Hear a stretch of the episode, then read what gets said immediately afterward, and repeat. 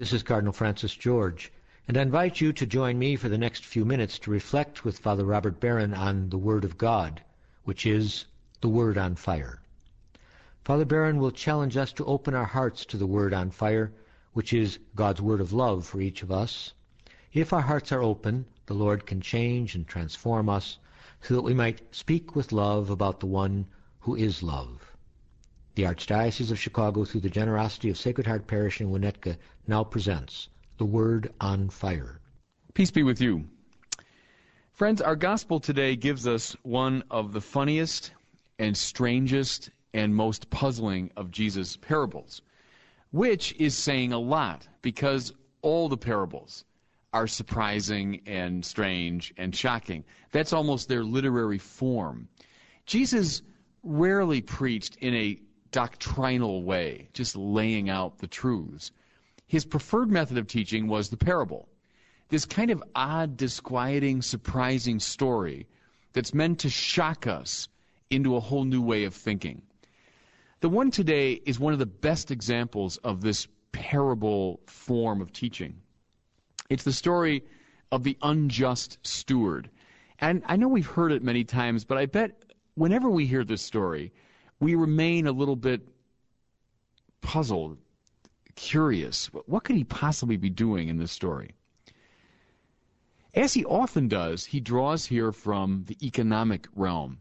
Jesus' parables, by the way, are often from the realm of the peasant, of the farmer, you know, those that sow seeds and plant and so on. But he also draws quite a bit from the economic realm, the realm of business. Well, here's the unjust steward. There's this man who is responsible for caring for his master's goods and money. He's been caught, though, with his hand in the till. He's been caught lining his own pockets, squandering his master's property and money. The master says to him, Your services are no longer required. Now, at this point, this unjust steward panics. And we have to understand why he panics. In the society of Jesus' time, there's no unemployment compensation. There's no insurance. There's no uh, welfare. When someone lost his job, especially an older man, well, he was in, he was in danger of losing his life unless he had someone wealthy in his family. And of course, the Palestine of Jesus' time was a very poor country. Unless there was someone wealthy in his family who could support him, he was literally out on the street. So this man is put into a dire situation. Now, what does he do? Well, first he says, Look, I'm too old to dig. I'm too proud to beg. That gives you, by the way, a good idea of what his prospects were. If he lost his job, especially for malfeasance, in a small town where everyone knew everyone else's business, the odds of his getting another job were very, very high. So what he's left with is the possibility of doing the most menial kind of labor, but he says, look, I'm too old, I'm too weak for that, or else begging. This is the dire, desperate situation the man is in. So, what does he do? Let me just read to you now a little from Jesus' parable. He called in his master's debtors, one by one. To the first he said, How much do you owe my master? He replied, One hundred measures of olive oil. He said to him, Here's your promissory note. Sit down, quickly write one for fifty. Then to another the steward said, And you, how much do you owe? He replied, 100 kors of wheat. The steward said to him, Here's your promissory note, write one for 80. So, what he does, he calls in these people he's been dealing with probably for years, he knows them well, and he cheats his master further in order to ingratiate himself with these men and thereby maybe find a softer landing when he's fired from his job. Well, it's extraordinary. He's thinking fast on his feet. He's certainly wily, clever, but you'd say he's he's doubling his immorality. He was dismissed for immorality, and now he's cheating his master even further to get ahead. Now, at this point, Jesus pulls the rug out from under us.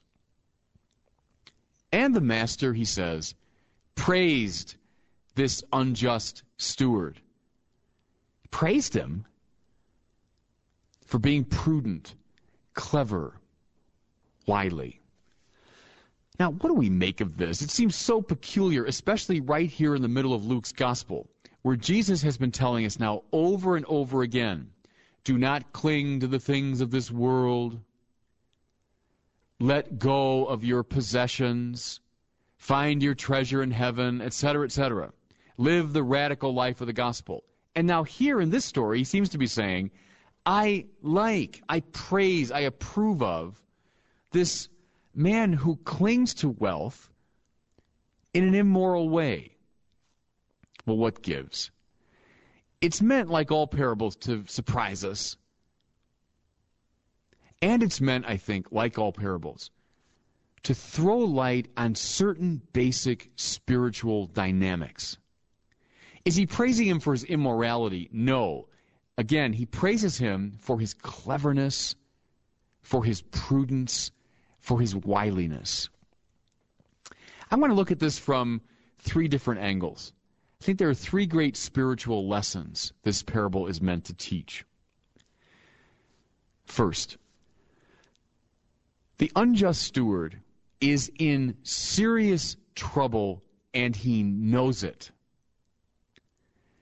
He awakens to a crisis in his life. The word crisis runs up and down the Gospels. It means decision or judgment. Jesus' person is a kind of crisis. His own person is a kind of judgment. That means when you see and deal with him, you've got to make a choice. Because in Jesus, God's presence, God's life is made available. Now, are you with him or are you against him? You have to choose. There's no room for complacency. Do you remember in Mark's Gospel, in Jesus' inaugural address, the first words out of his mouth? The time is now. Therefore, repent and believe the good news. Do you see what he's saying? And he repeats it really in all his preaching. The time is now. Wake up. A decision has to be made. A decision for repentance, for the change of your life, and to hook your life onto the power and energy of God. Friends, we live in a permanent crisis situation spiritually. Jesus has made God's life available, and we've got to choose it. We have to wake up to the spiritual state that we are in. You know, I've quoted Karl Barth before, the great Protestant theologian. Barth said the greatest of the deadly sins is sloth. What he meant was it's a kind of complacency that I just don't really care about my spiritual life, my spiritual health.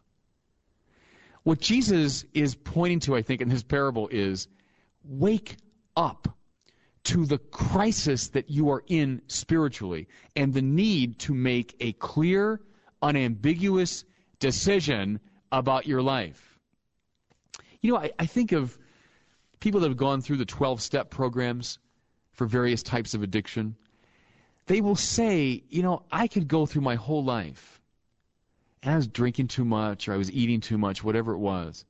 And I didn't wake up to my problem until I reached a crisis point. The 12 step people talk about scraping bottom or hitting bottom. That moment when I realize I've got myself into a serious mess. So in the spiritual life. We must realize how important this decision for God is. Wake up to the fact that we need to make a decision. How about a second lesson? This man in the parable makes a very clear and very honest assessment of himself. Once he's fired, he knows his time is up. He says, Look, I'm, I'm too old to dig. I'm too proud to beg. What's he admitting about himself? I am weak physically and spiritually. You know, when you're in a crisis, you are compelled to a sort of honesty about yourself. Most of us go through most of our lives living complacently, inventing, let's face it, a lot of lies about ourselves. Oh, I, am okay. I'm I'm doing all right. Oh, oh yeah, you know I got a few problems here and there, but basically I'm okay. But when the moment of crisis comes, we realize we're in a life and death situation. Then there's no room for this kind of dishonesty. Think for a second somebody who has gone through most of his life, eaten Big Macs for dinner, eating French toast for breakfast, drinking whatever he wants, smoking, not exercising, and the person's, you know, making his way through life. And then comes the heart attack. Then comes the stroke. It doesn't kill him, let's say, but man, it wakes him up. Once you know you are in crisis, then there is no room for self deception. Now there's no room for little games, little subterfuges, little lies we tell ourselves. Once he's had that heart attack, he says, Look, it, I know I'm not eating right. I know I'm not exercising. I know I shouldn't be smoking. I've got to change. I'm not all right. I think what Jesus admires in this unjust steward is his honest self assessment. Things are not right in my life. And the man is able to make the assessment precisely because he's scared and he knows he's in crisis. So we, in spiritual crisis, have to be able to say, Lord, I know all is not right with you and me. I know my spiritual life is not where it should be. I'm not praying the way I should. I know my relationships are not right.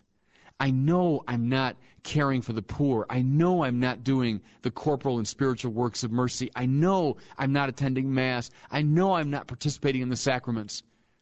We can lie to ourselves as long as we don't think we're in crisis. But when we wake up to our need for God, then we can say with this unjust steward, all is not right with me.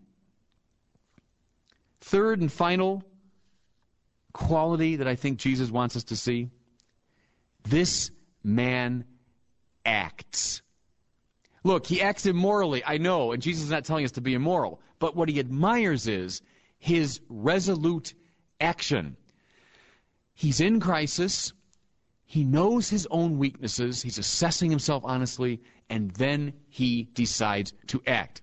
Go back for a second to our man with all the bad eating habits and smoking and no exercising, and he has the heart attack. Let's say he wakes up to the fact that he's in crisis. He knows his own weaknesses and doesn't act, doesn't change. Well, that man's in a ridiculous situation. More than ridiculous, dangerous situation. Now, imagine someone who has awakened to the crisis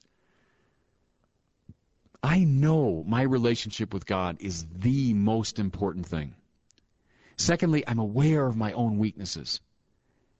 Now, I must act.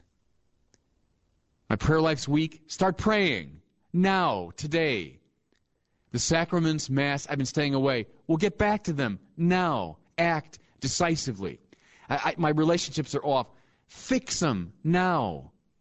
I don't do the corporal and spiritual works will start now. Decisive action is the end result of awakening to crisis. And I think that's what Jesus wants us to see today. There's no time for wishy washiness in the spiritual life. You're either with me or against me, says the Lord. The time for judgment, decision, it's not tomorrow, not next week. It's now, today and so act. God bless you. I hope that you were moved today by the word on fire. I pray that together we might become a people on fire with love for God and neighbor here in Chicago and wherever these words are heard. Until we join Father Barron again next week, I'm Cardinal Francis George. God bless you. To purchase copies of The Word on Fire, call 847 297 4360. That's 847 297 4360.